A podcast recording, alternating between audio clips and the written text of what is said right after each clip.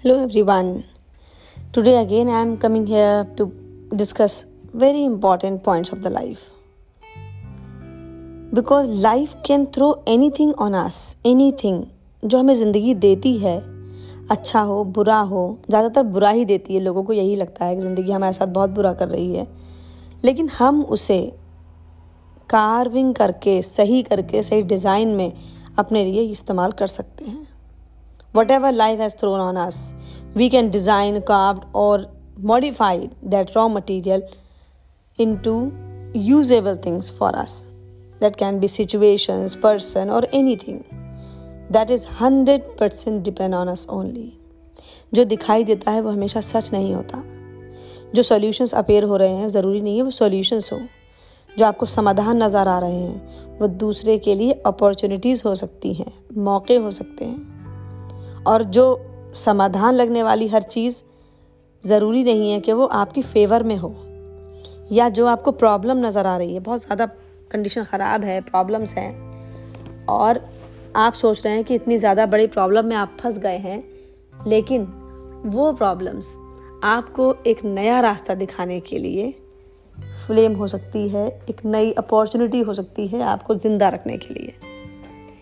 So so, how could we understand the difference between problems and condition or in solutions what is the difference how could we know about it how can we distinguish between conditions and problems so इसको समझने के लिए एक छोटी सी कहानी आपके साथ share करना चाहूँगी एक छोटी सी बर्ड थी जो अमेरिका में किसी गाँव में रहती थी और उस गाँव की सारी बर्ड्स जो माइग्रेटरी बर्ड्स थी वो सर्दियाँ शुरू होते ही किसी दूसरी जगह फेवरेबल कंडीशन में चली जाती थी, ताकि वो जम ना जाएँ। जब सारी पृथ्वी जम जा, सारी एरिया जम जाता है everything is been freeze freezing due to snowfall heavy snowfall so, every bird was very happy and they were trying, they were just doing things to move on the to go in favorable condition. लेकिन वो छोटी सी चिड़िया, वो गाना गाने में मस्त थी। उसने किसी की बात नहीं सुनी and she denied to leave the place वो नहीं गई। और नतीजा वही हुआ, बर्फ़ पड़ी और वो जम गई और एक घास के मैदान में वो जा गिरी। वहाँ गाय घास के मैदान में मैनी कैटल्स वर देर बहुत सारे जानवर थे, किसी कैटल ने उसके ऊपर गोबर कर दिया।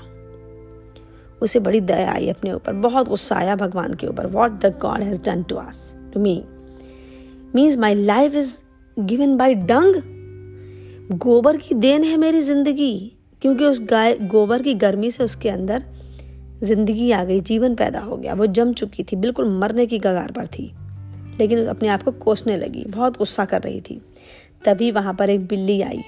बिल्ली ने चिड़िया को गोबर से बाहर निकाला और खा गई।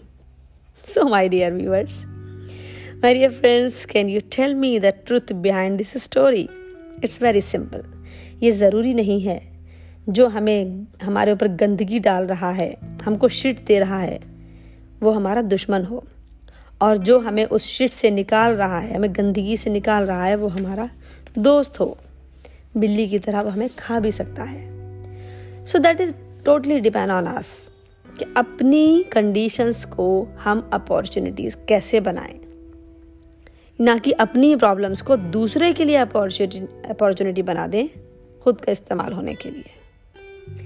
So life is so beautiful simple and we have to make it more beautiful.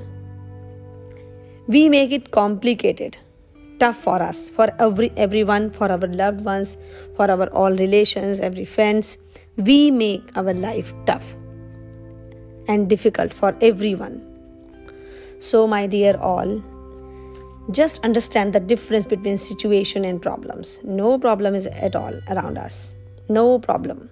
हमेशा दिमाग में रखिए कोई प्रॉब्लम है ही नहीं क्योंकि उस प्रॉब्लम में कहीं ना कहीं एक सॉल्यूशन छुपा है जो आपको बाहर निकालना है और आपको खुद बाहर आना है उस गोबर से। आप जम चुके हैं। यू आर फ्रीज्ड क्योंकि कोई और आपके ऊपर जो गोबर लगा है वो निकालेगा तो हो सकता है वो आपको खा जाए। So always be very careful alert and be smart to live your life happily thank you